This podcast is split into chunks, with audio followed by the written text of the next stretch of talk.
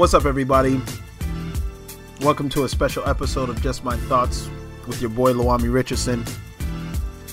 In this episode, I did a live Facebook interview with my sister and professor of Valencia College, Jennifer Tomlinson, to discuss the truth of the civil rights movement and what Martin Luther King was advocating.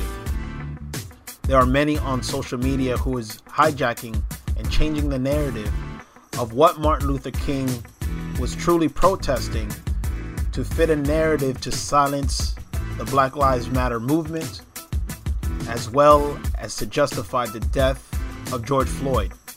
In this episode, you'll be informed, you will laugh, and most importantly, you'll be educated to the truth of what Martin Luther King was advocating. I hope that this will be an eye opening podcast and that this information that is shared will help you better understand what the protest and the civil rights movement was all about.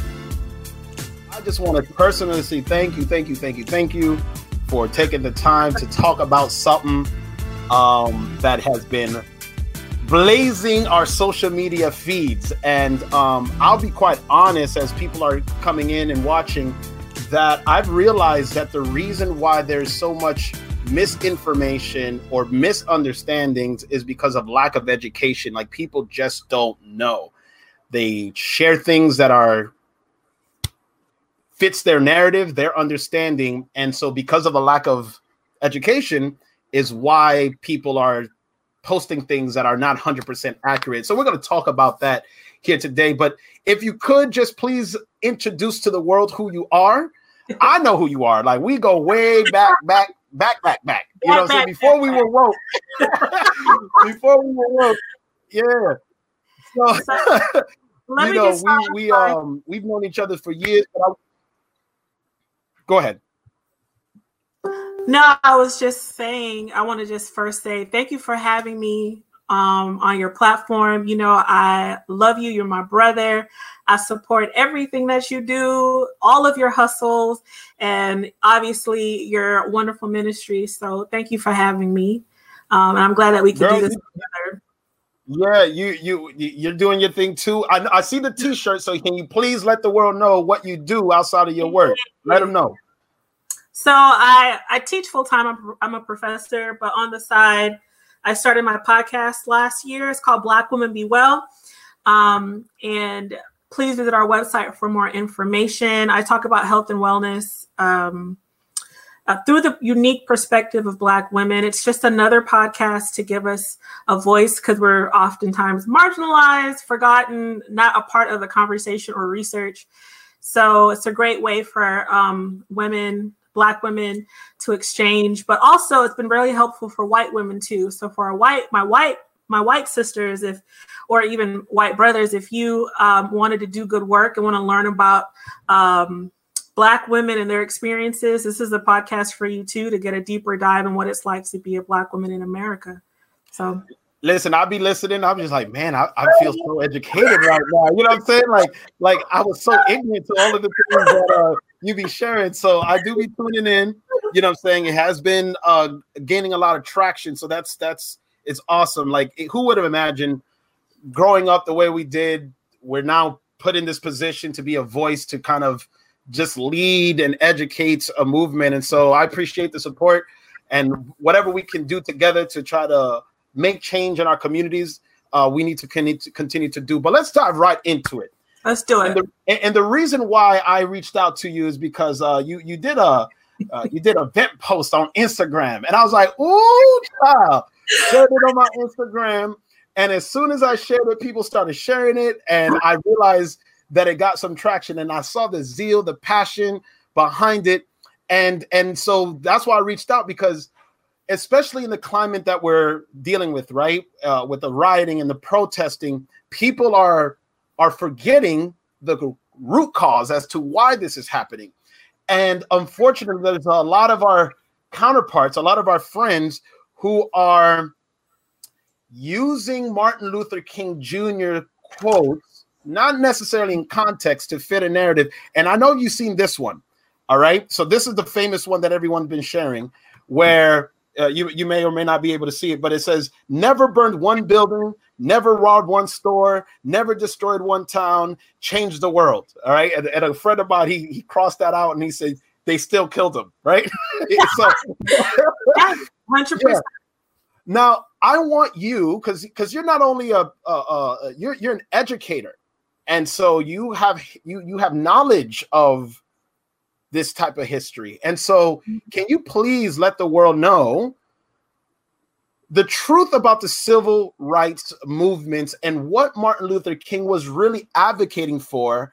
And was he just a kumbaya, my lord, let's hold hands, sing songs, and went home? Or was there more to his message? Please share. Absolutely. I think we forget Dr. King was about his business. Um, and the version of him that we have now is quite frankly a it's a white it's a whitewashed version. Hmm. Um, and I we have to be really cognizant of the fact that he was he was murdered. And before he could have been killed any time during his his work.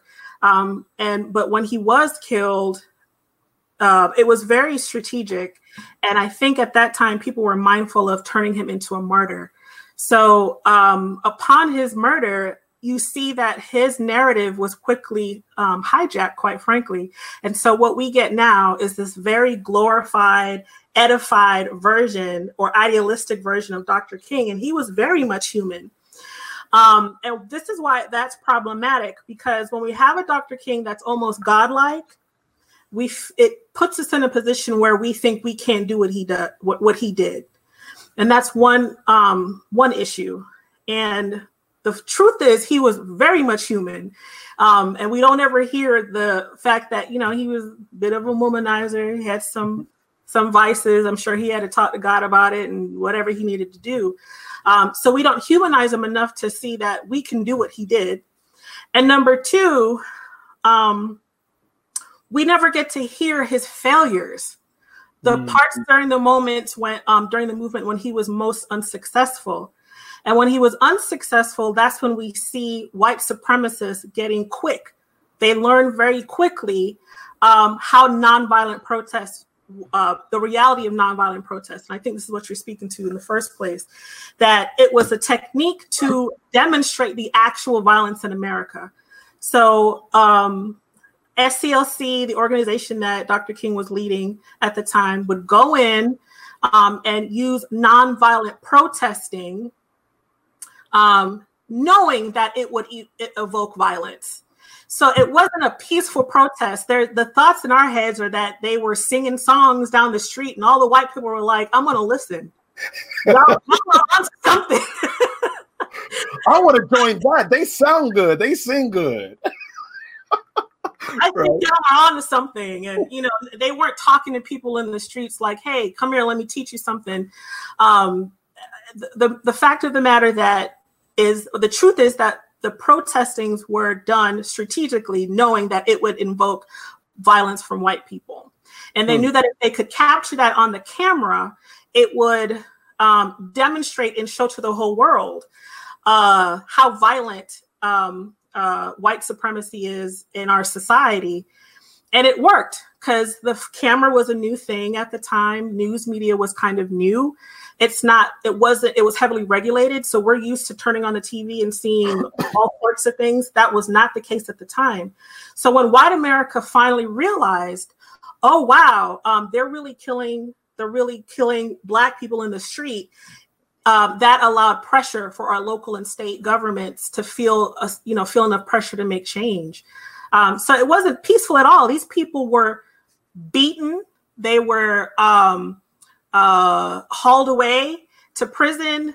Um, they were they had dogs sick, sicked on them. They were, I mean, it was not a peaceful experience at all. And it almost, in a lot of cases, also created riots. And, and the fact that people don't think riots happened in the civil rights movement is a, is a little bit misguided because we're left with this image of, you know, almost like a godlike figure. All he did was come down and enter the streets, and everybody was like, he saw he saw racism. what happened?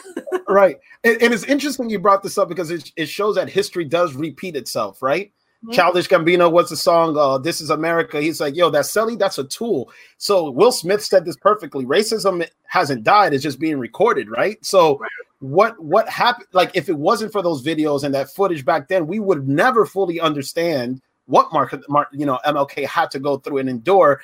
And even now, especially everyone's kind of quarantined, everyone's there's nothing to distract them. They're seeing it, and it's like I've gotten multiple calls and text messages throughout this week. So overwhelming was like, I get it. I'm sorry. I what can I do to implement change? Yeah. But but it's interesting because the same people who are who are uh, mentioning that Martin Luther King advocated pro, you know peaceful protests are the same Americans who that like forget that this country was you know founded on violence, right? And now we're not advocating it. We're not saying, yes, go tear down the cities and, and, and we're seeing the, the looting and things like that. We're not advocating for that. But this no. idea that if you can just do it this way, this is the right way. Well, Kaepernick showed oh, yeah. that, hey, we did it the right way. And six years later, he's looking like a genius right now. Yeah. So I'm glad you brought that up because as like he, he, he Martin Luther King didn't come oh, no he got he got shot he got Absolutely. murdered and, and, and, I want I want you to expand a little bit, and, and then you can you know uh, piggyback off whatever. Like, why was Martin Luther King the most hated man in America right before he died? Like, why was he one of those hated people? Because if he was such a man of peace, then truly everybody would just love him and embrace him. Why was he so hated? He challenged the status quo. He he he perverted their order in their in their eyes. He he was um he shook up what uh, and it's the same reason why people are, are frustrated now. People that are in power are frustrated now. He he wanted equity and he did not want to keep order as it was. He wanted equity for all and so it, it was a challenge to the status quo. And so you have a man and, and also um, in the protests remember he all of the protests were illegal at the time. We have legal laws now because of what happened then. So we have like desegregation, and you can't tell someone that they can't enter your stores or whatever. At the time, those laws didn't exist. So everything he did was defiance to the black letter law. He literally broke laws. So the same thing we hear now from um, critics, critics, uh, uh, from critics who are criticizing this are saying uh, protest but don't break laws. That's literally what Dr. King did. And when people would challenge him to that, he would say things like, um, you know, I can't follow an unjust law. An unjust law is an unjust law. So I'm going to obviously break it. Um, and he was hated for that. White people oftentimes well, his response the response he got from white people was you need to stay in place. You need to follow the proper channels. You need to do it the way we want you to do it. And this is where we get his letter from a birmingham jail. He gets a letter from um, clergy that included rabbis um, priests and ministers telling him things like wait you should use the regular judicial system. You should um, D- don't come out don't we don't need you outsiders stirring up our good negroes here. Um, essentially those are the major themes in the letter. And so you see dr king responding in the letter from a birmingham jail and he's like first of all we've been waiting for 400 years. How much longer should we wait? Hmm. your judicial hmm. system the criminal justice system is not um, set up to actually advocate for us and this is why we want change um, and, and while we're breaking unjust laws so you can change them. Um, and then there's obviously other themes in there, but he was hated for that. He was hated because he was attempting to change, challenge the status quo, and he was doing it in a defiant way, while white people were saying, "Do it in this way." You know, and it's the same rhetoric you're hearing now. White, you know, some people in power saying, and not even just white, blacks alike, are saying, um, "You see those protesters? They need to do it this way." And to your point, we did do it that way. We literally have a great example of Colin Kaepernick using his powerful platform to protest peacefully. And what did we do? We had politicians hijack his actual message for political power, and then we and it becomes a thing about flags and disrespect and um, etiquette. Instead of what he was trying to focus on is a reformation on criminal justice and um, police brutality. He literally did that and and I want to piggyback off what you're saying, Colin, because just as you say, with Martin Luther King, he wasn't perfect in the process, right? But he was learning it as he grew. And same thing with Colin. Colin was not perfect in his beginning stages of what he was saying, but he he got educated and, and he became more understanding of what he needed to uh, implement that change. But you're right, it, it, this narrative that's constantly changing. Well, if you do it this way, and it's always the the path of least resistance, whatever makes me racism, put it over there somewhere in that little corner. Don't I don't want to deal with it. And I think for the first time, Jennifer, and and, and you you can give me your opinion about this. This is the first time in my 35 years of life that I've seen everyone kind of just like there's not a good majority of people are saying I I see it. I, see it. I get yeah. it. So here here's what's happened. So um, this is why the hijacking of Dr. King's narrative is so important, where we have people that have made him a martyr taking his narrative and recreating this image that we have of Dr. King and saying, see, we did it. He's dead mm-hmm. now, but we've solved civil rights. Um, and in reality, um, in reality, his not everything was solved after his death. And police brutality was still happening. And and there's actual lots of research that demonstrates that the kkk and white supremacists actually successfully um, entered into police force agencies right? Um, and this is why you see um, people getting that the, this is why people are getting murdered in new york in dc in la it's just now there's no movement at the time to record it. Mm. Fast forward to the end of the age of innovation, everyone has um, cameras, and we all have um, are the ability have the ability to record now. There's no need for a TV studio to go in and record it like in Dr. King's time. Everyone is recording it now. It's further demonstrating that we never really solved all of the racial issues, even though Dr. King died.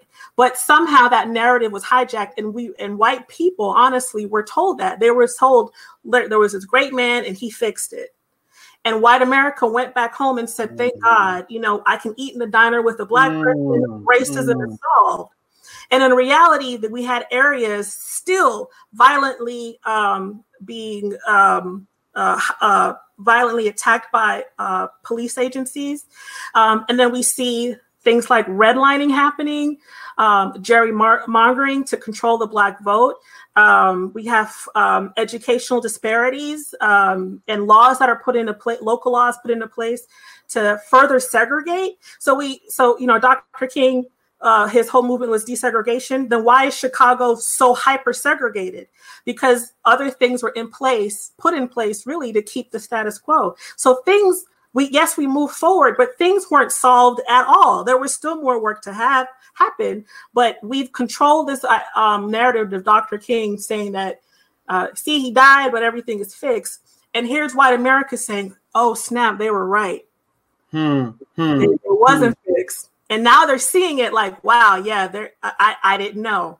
Right. So you, you brought up a point about the narrative. What can we do? Because the number one thing that I've asked, what can I do? What can I do? And so the first thing I say, hey, watch 13th or you know, watch this documentary. Yeah. But how can we educate people? Because here's what what, I, what I'm seeing. There's a lot of facts on both ends of the spectrum.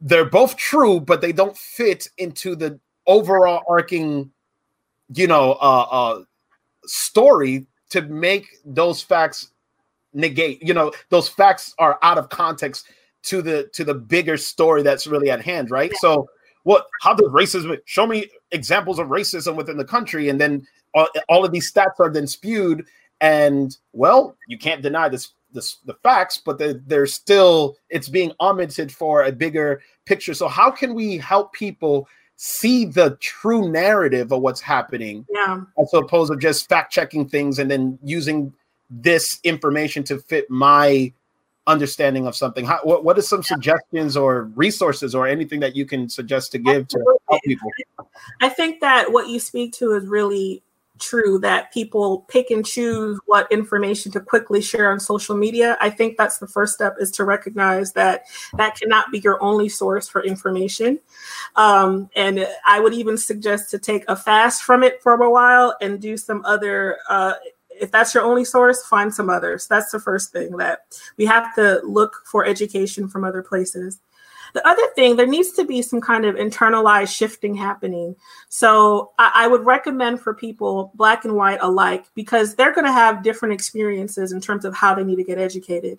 But for black and white alike, take some time and really reflect on how am I receiving education? So, for example, for someone that is highly privileged, maybe they're affluent um, and rich, uh, affluent in a higher economic, so- socioeconomic um, tier, and they're uh, racially white, they would need to reflect where have I gotten most of my knowledge about race and history? Mm. If it was from a predominantly white school taught by predominantly white teachers, you probably have some blind spots. Mm. If a lot of your education comes around the dinner table, I hate to say it, your parents might be a little bit internally racist, or uh, there might be a chance. Yeah, yeah, yeah. Um, and if that's your only source of information is what you guys exchange during Thanksgiving when your uncle says something really random, your drunk uncle says something random, um, take time and really reflect where is predominantly my education for, uh, of race and history coming from. And then once that internal uh, reflection happens, now you're ready to, and you hold the mirror to yourself and say, wow, yeah, I've been living in an echo chamber my whole life. I need to get some outside help. Um, I'm an educator, I'm a professor, so I'm a big advocate for college. Uh, so take all of the multicultural classes you can, things about Black people, uh, Indigenous people, uh, but obviously that's an expensive way to do it if you don't have financial aid. um, and uh, obviously, I, I, I have a bunch of books that I think are great resources. And if you want to know the true picture of the civil rights movement, there's a book by Harvard. Uh, oh gosh, it's called King um, Harvard Sitkoff, and he gives a true picture of Dr. King. So you get the good, bad, and ugly. And it's not in any way to defame him, but it really does help humanize him in a way where you can mm-hmm. kind of relate, like, wow, if he could do this and he had this problem, I could do it. Um, and then you get a real picture of him. There's also a great book called Freedom's Daughters. It's the civil rights movement, the whole history of the civil rights movement, but told from the perspective of women. And so you see how much women were our grassroots leaders and organizers. And then you also see, wow, there were some missed opportunities because of misogyny for women to, Black women to be recognized as leaders. And that's something that we still deal with even today. Um, but at least that book captures their stories that's often left out of history. Um, and then, like you said, there's a bunch of films you can watch. If you don't like to to if you don't like to read and you're not triggered and you're triggered through film, um, you need to get into circles with people that know stuff so you can learn.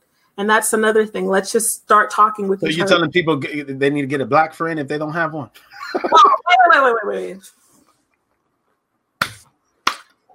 When I was let me correct that. what I was speaking to was affinity spaces. Black people need to get around some black people that know something. Find you a mm-hmm. mentor or a group. And the same thing with white people. Find if you know that your your your social your social circles typically says the same thing over and over again, and it's not anything progressive, you might need to find some other white friends, right? Yeah. To yeah. learn and grow from there. I do love also the ability for the races to cross over and to talk to each other, but black a lot of black people do not have the emotional bandwidth to deal with it. So I don't recommend white people saying I need to find a black friend. you know, you know. Yeah. But what? if you find someone who's willing, like I often tell white, especially white women, um, if you need someone to talk to, I'm willing to listen to your potentially challenging thoughts to help you work through them if you want to work through them. Mm-hmm. Now, I oftentimes also do that for a fee. We could set up some coaching some coaching sessions because it is emotionally draining. I have done that before. All right.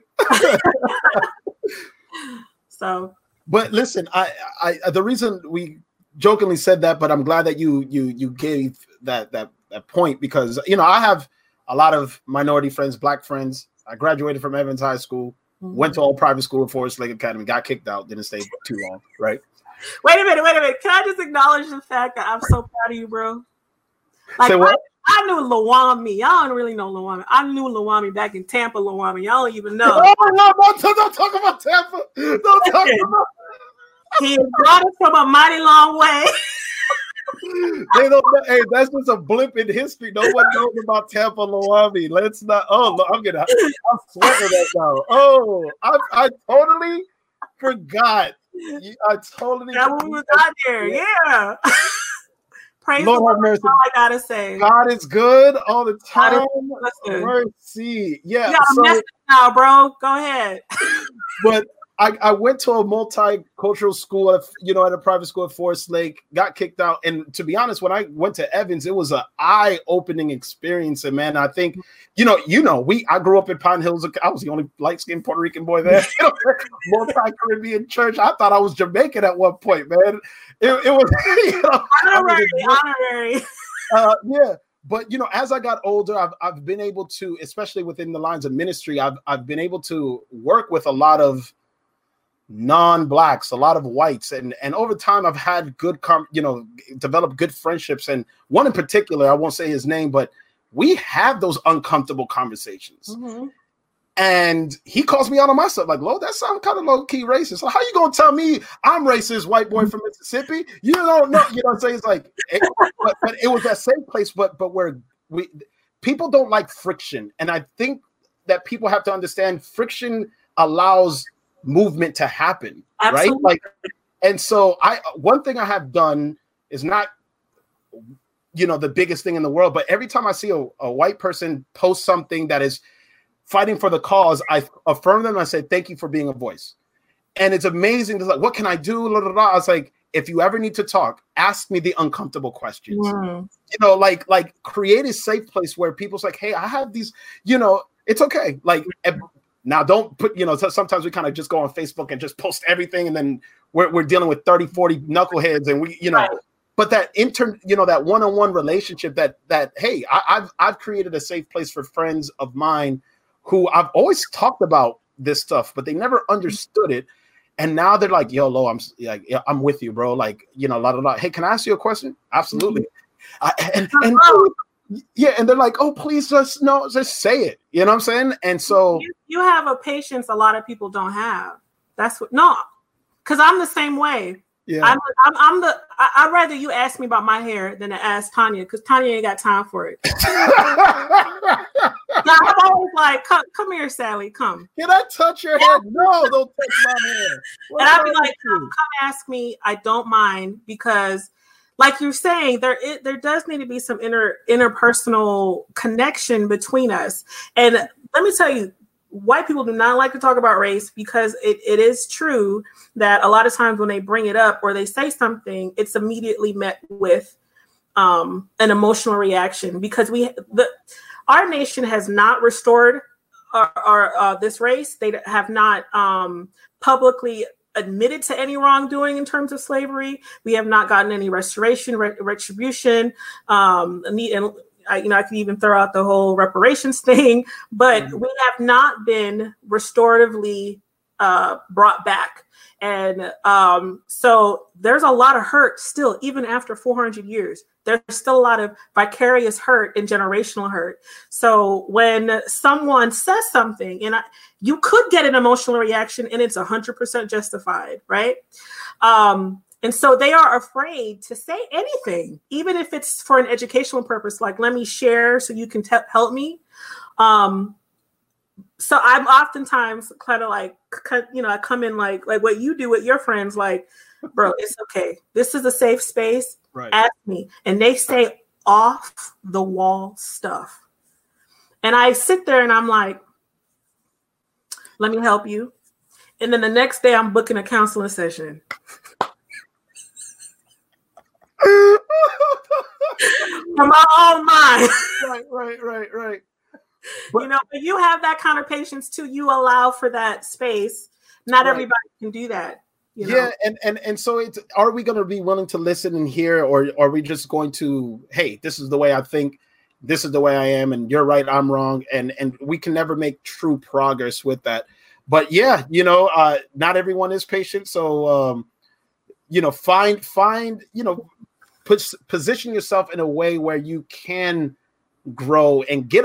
You have to get uncomfortable if you want to grow. If you yeah. if you're a fitness instructor, if you don't get uncomfortable, you're never going to grow, right? Your muscles, you're never going to be able to build endurance. And so, more now than ever before, I'll be honest, uh, uh, I haven't shared this yet, but I, I figured it's timely. Like, I go to the I went to Publix. I shared this on, on Facebook Live. Like this older white lady, she was checking out my groceries and she just basically said, you know, I want you to be safe. And it warmed my heart. I was like, oh, thank you. Like, like being black right now is like people are so sympathetic. Now I'm walking around my neighborhood. No lie. I promise, I promise to my to my father in heaven. I'm walking around the neighborhood. I have my AirPods on and I'm doing what I'm doing. And I'm hey, hey. I'm like, the first reaction is like, what, yeah, what yeah.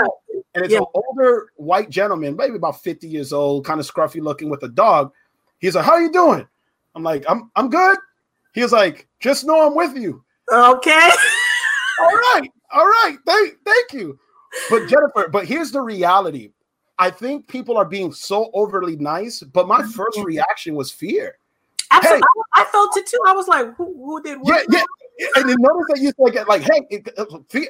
So, so understand that this overwhelming love and acceptance mm-hmm. hasn't been felt the way that ever. And we're seeing that now. We don't know how to accept it because we've always been a people of resistance. Like you walk into a room and you know people are seeing you because of your locks. People are seeing me because of my fitted hat and I'm wearing a shirt that says oppression, you know, whatever the case may be. And and and so now people are you know, because it's always a paradigm shift. Like I, have been, I've been a butthead the whole my life, and now I'm going to be overly nice, and we don't know how to accept that. Absolutely. And, and so now it's like it's it's cool now, but Jennifer, my question to you: What can we do moving forward? Not only from the educational field, and I and I hope once we're done, you can kind of uh, share the books and the references on the comments below so people can get access to that. I know I will. I have so many books I got to read. I'm yeah. But but what can we do to help people embrace and be, better not only better understand the civil rights movement, but help people understand that history repeats itself and the mm-hmm. lessons, the positive lessons we can learn from the past. How can we implement those things now to really implement change? And I'm going to conclude with that because I'm going to talk about one more thing that I know is a topic for you, but but I just wanted to see if you can give me some some insight on that. So you're talking about not just the educational thing, but what else do can people do personally or socially for change? Yeah. You know, we, we look, we admire Martin Luther King's Jr. civil rights movement. We're seeing that there's a there's a cry for call for change. What can our white friends and our white counterparts do mm-hmm. to not only okay. protest with me arm in arm and say we're with you, but what can people do to really make change within our construct, our, our uh, you know, within our system. Yeah. You know, because it's good to Black Lives Matter fist and blackout, but like there's more than just that that we need to do. So absolutely. Um, so I, I totally agree too that there's this. I've never gotten so many text messages from white colleagues before ever during any of any of the other times there's been a you know a shooting that was put on TV. Like um, so I agree. Like there's this, and I'm sure a lot of other Black people have experienced this overly supportive gestures from white America. And I think that in a lot of ways they don't know what to do. And so that's at least something they, they can do. And I commend them for that. Um, and so I think that in a lot of ways they just don't they don't know what to do and they can't ask us because it's not our burden to tell them what to do, right? Mm-hmm. Um, so I, I would really recommend that some white Americans go do some therapy and really uh, do some mental health therapy about how racism may have affected them. Mm. Um, and I, I don't know any therapists that really specialize in that uh, type of therapy, but we have to really understand that um, race issues don't just impact Black people; uh, they off they also negatively impact white people. And this makes me think of if you read any classical, not classical, but any Amer- African American literature from um, slavery themed literature, uh, like for example, uh, Frederick Douglass Douglass's narrative of a narrative of a slave. He makes commentary on how um, he saw how much how much racism uh, created brutality in, in, his slave masters and in particularly the slave the uh, masters wives. And they were most the most brutal um, so that they could act like their slave masters or to show that they too have some con- control. Um, so that's an example right of how slavery or racism has created unhealthy white americans um, and so if we look at it as almost like a sickness, they need to get treatment. And I don't know if they've ever approached their own mental health in that way. How has mm. how has racism impacted me negatively in the things that I do and in my behavior? And this is how we get at Amy Cooper. Amy Cooper, I read her credentials. She's like super progressive, like a she voted for she's like a democratic Democrat. Um, and if you notice in her phone call, she doesn't say a black man is attacking me. She says an African American man. Right. But she knows the terminology, hmm, hmm. the politically correct terminology, and yet she still has internalized racism. Hmm. Where did you get that from? You need to you need to dig deep in how racism has affected you. I think once that happens, I mean that doesn't have have to happen first, um, but well, I guess a simple question that most people just have to ask: Do I have any racial bias? Yes. And and ask that question, and, and then I guess start from there, and then research, yeah. and then yeah, and, lead, and, get off, and get off get off social media. You need to be about it. Don't mm. say, don't post things like I, ho- I wish I could do more. You can. You got to do it now. You got to be out in these streets with these young protesters. Or I'm not, you know, I'm not a I'm not meant for protesting. That's not my skill set. Pray for me because I gotta do one today, and I'm nervous as get out. I cried earlier because I'm I'm I'm. Uh, you got legs and you got stamina. You're you're good. You're good. I would need a break every ten minutes, but I'm I'm I'm. but see, we need people on the ground, and then you have others, the strategy people in the back. Um, and I was just talking to my mentor today. He's actually going to be on WMFE tomorrow's show at 12. It's called uh, it, uh, the inter- intersection show. Um, where, where, can they check that out? WMFE tomorrow at 3 p.m. He's going to be on um, the show Intersection. Okay. And he was saying how now that the young people are protesting, now we have to have our strategists. Like yes. he has a law degree. I'm the I'm the I'm you know the professor. I know the history, um, and then we need some white people in the room for those types of things because they have access to spaces we don't have access to. They have access to resources we don't have access to. And so it's time for them to leverage their privilege and their resources for action. If you can't be in the streets, there's other things you can do. If you're an educator, change the way you teach, make it be more inclusive. If you're a, if you're a lawyer, start doing some pro bono cases or start doing some um, work with ACLU. If you're uh, whatever it is, you need to you need to do it. It's time to you know not just say I wish I could do more. You literally can. You're, po- you use your popular. sphere of influence, your career, whatever it is. Yes immerse yourself yes. in the cause. So we're going to conclude with that. Thank you. But we're going to conclude with this question because I I appreciated the, the, the the history of the civil rights movement and what Martin Luther King was fighting for, but there was something that I was like, you took off your glasses, girl. You was just like, I am, I am tired of sick and tired being sick and tired. And so we're gonna talk about it. And I, I don't know how much time we're gonna spend on talking about this, but like I know what you was referring to because you know not all cops are bad, Jennifer. Okay. Not all cops are bad. Okay. Please share your thoughts because you keep talking about you know blue lives matter too, and all cops aren't bad. Please. The point of the point of that video was to stay on topic. Stop gaslighting us. And if you could really look at this as a toxic relationship, and whoever, if you're a female watching this show, when a man has gaslighted you, that was the most frustrating thing. We're not talking about that. We're talking about this. Why are you bringing mm. up other stuff? And I think it's just people that want to keep the status quo. They don't like, um, they want to keep order as it is. And uh, um, they just, so then they throw up all these other topics when the topic is very clear, there needs to be criminal justice reformation, um, and we should end police brutality. So it's a it is a logic it's a logic thing. Of course, not all cops are bad. Right. What what what point is that? What what is the point with that? It's the same thing. All lives matter is a gaslighting technique. Uh, uh, but, but, but, and it's funny. There's a comedian. I forget his name. The Saturday Night Live. Well, he and he was just making the point. He was like, "We just said Black Lives Matter, not more important, not less, matter. Just matter. People got upset. It's like we just matter. So for the fact that you say all lives matter, yeah, we're saying the same. Like it's, matter. We of matter. Course, of course. of course, all lives matter. And why?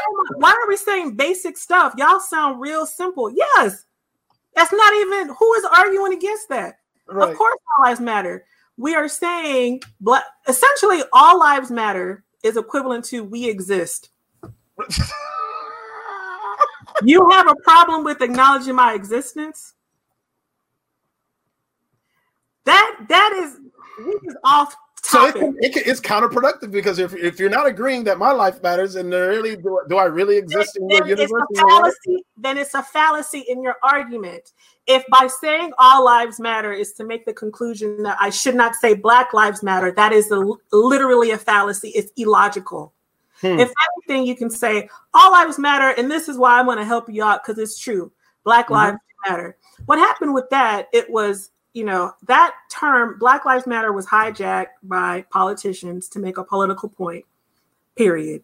It was, and it, that's how us saying we exist became a, a became poli- uh, a political ploy. Right you know and it's not us against cops. That's never you know us against bad cops. I, my uncle and then you always hear my uncle is a cop. Mine mine was too. He's great. I know another black dude that's a cop. He's dope.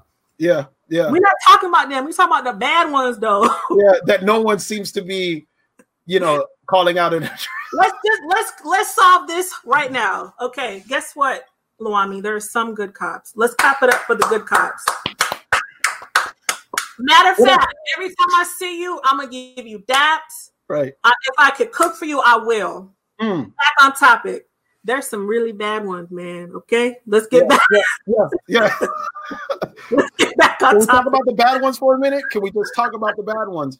And and it's unfortunate because we're within the black community, we're stuck in this, you know, rock in a hard place, right? Because at one end we we know that the authorities are there to help protect us but then when they call you know when we call them we're we're expecting them to protect and to serve us but it's so it's just always this fine line where it's like are they going to you know question me and and and so it's so important especially amongst police officers the good ones yes. to call out the bad ones yes because by simply doing that you're you're you're regaining the trust of so many people. So many people.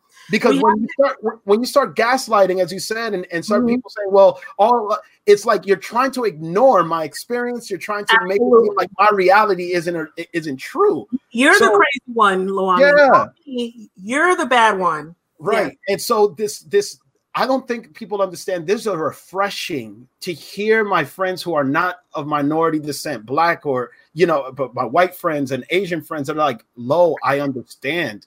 Mm-hmm. It's like for 20 years of my life, I've been saying this one way and another, and mm-hmm. it's so it's like I'm not crazy. You're like not. I'm not crazy for feeling and thinking this. So thank you. So just the fact that you're simply saying good cops matter when when we know that is yeah. just missing what I am seeing, experiencing, and and my reality of what I'm what I'm you know what what I'm yeah. living in.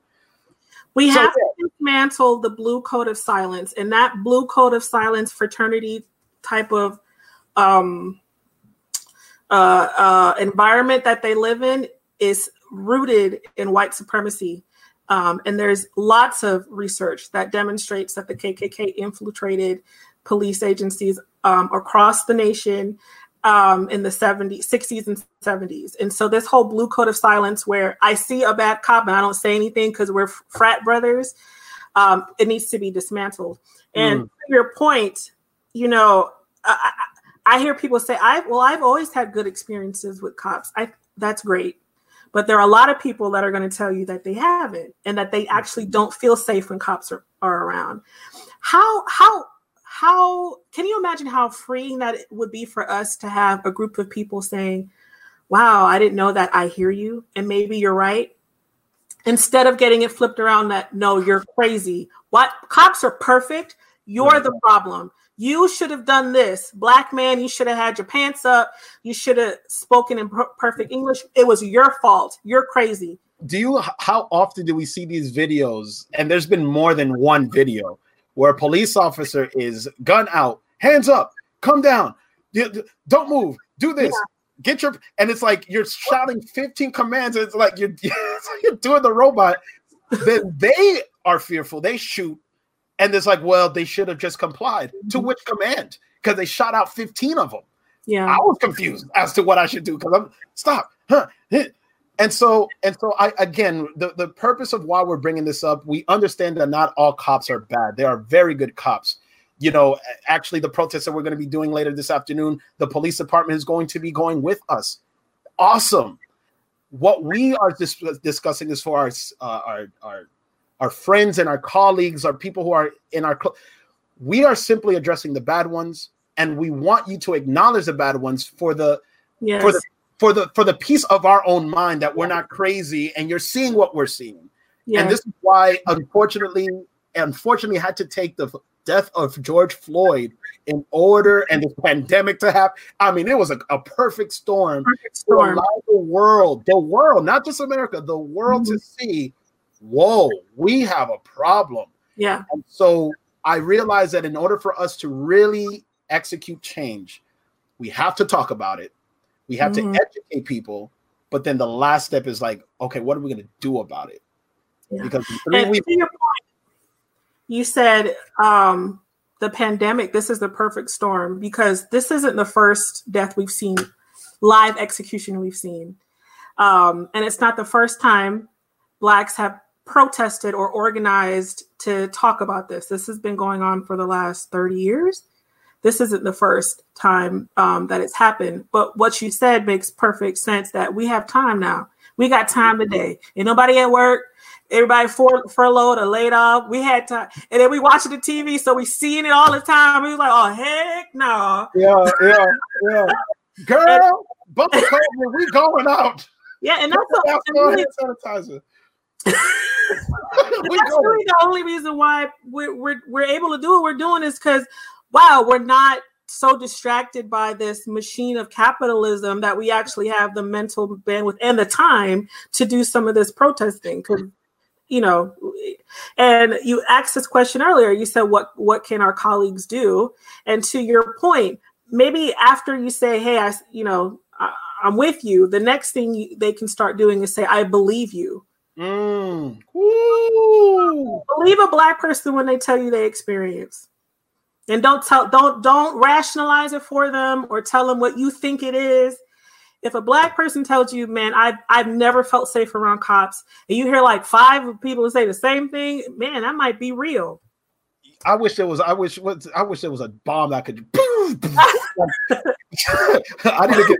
There's effects and stuff, and man, don't just uh, Believe me. Believe me. See me. Mm. You know what? Um, I'm, I'm not going to take too much of the time. I just want to say personally, say thank you um, for taking the time to educate, to inform, to share, um, and and this platform. I guess we go way back, so there, there's there's an understanding between you and I that most people may not understand. So we're going to joke about certain things that people may may may not feel comfortable joking about, but um, but I wanted to create some sort of a platform, do a video, do something that people can watch and say, yeah, I'm going to do. I'm going to read. I'm going to study. I'm going to, you know, utilize my influence, my privilege to mm-hmm. help my like. If truly we are about to change, and we all lives matter, and Jesus died for everyone. Hey, that's it's so true. So when we are crying out, we need help. Help us. Help believe us. us. Believe us. Yes. We're not trying to exact, at least for mine, I don't need to exact. And it is funny because even now, Jennifer, and I, I'm being completely transparent, I am so hesitant to share stories from my past in the world and in the church about how I've been treated and and uh, uh and the racism that I experienced because I don't want people to think I'm chase uh, uh, uh, ch- uh clout chasing. Mm. You understand what I'm saying? Like everybody wants to share their story, like what was me, and I'm hesitant to do that. But we need to share our stories. We need to, hey, this is my experience, and when I share it, don't say, well, you know, Fox shows us, Loami, that the statistics in your you know the, the list. Do you feel me, bro? Just feel me. Feel me. Me. Do you hear me? Do you believe me? Because listen, the facts are there, but what created those facts? What created those numbers? What allowed, you know, I'm just not a checklist. I'm just not a statistic. I am a person, I'm a human being. And if one person received injustice, that's one person too many.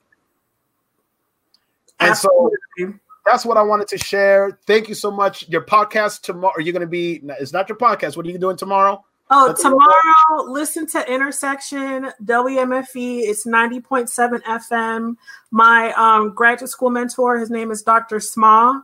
He will be on there talking about some of the stuff we talked about. And he's like, he got the facts here. So you could come out there with a pen and paper and just, Thanks. yes, he, he, he Okay. can riddle them off. So, All right. And also, yeah, go ahead, check out her podcast, blackwomanbewell.com. Support black businesses, influencers, and all the above.